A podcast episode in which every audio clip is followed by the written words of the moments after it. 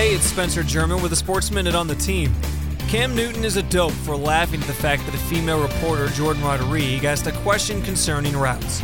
As if because she's a woman, she couldn't possibly understand anything about routes.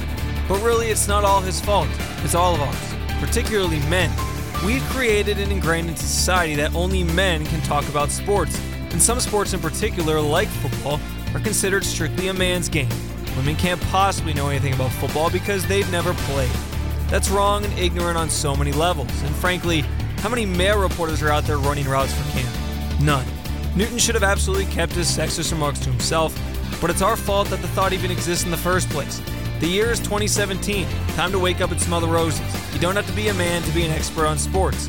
Oh, and for Newton himself, this couldn't be a worse look for a guy who has an unreasonable contingent of haters for no reason at all. Now they actually have one. I'm Spencer German.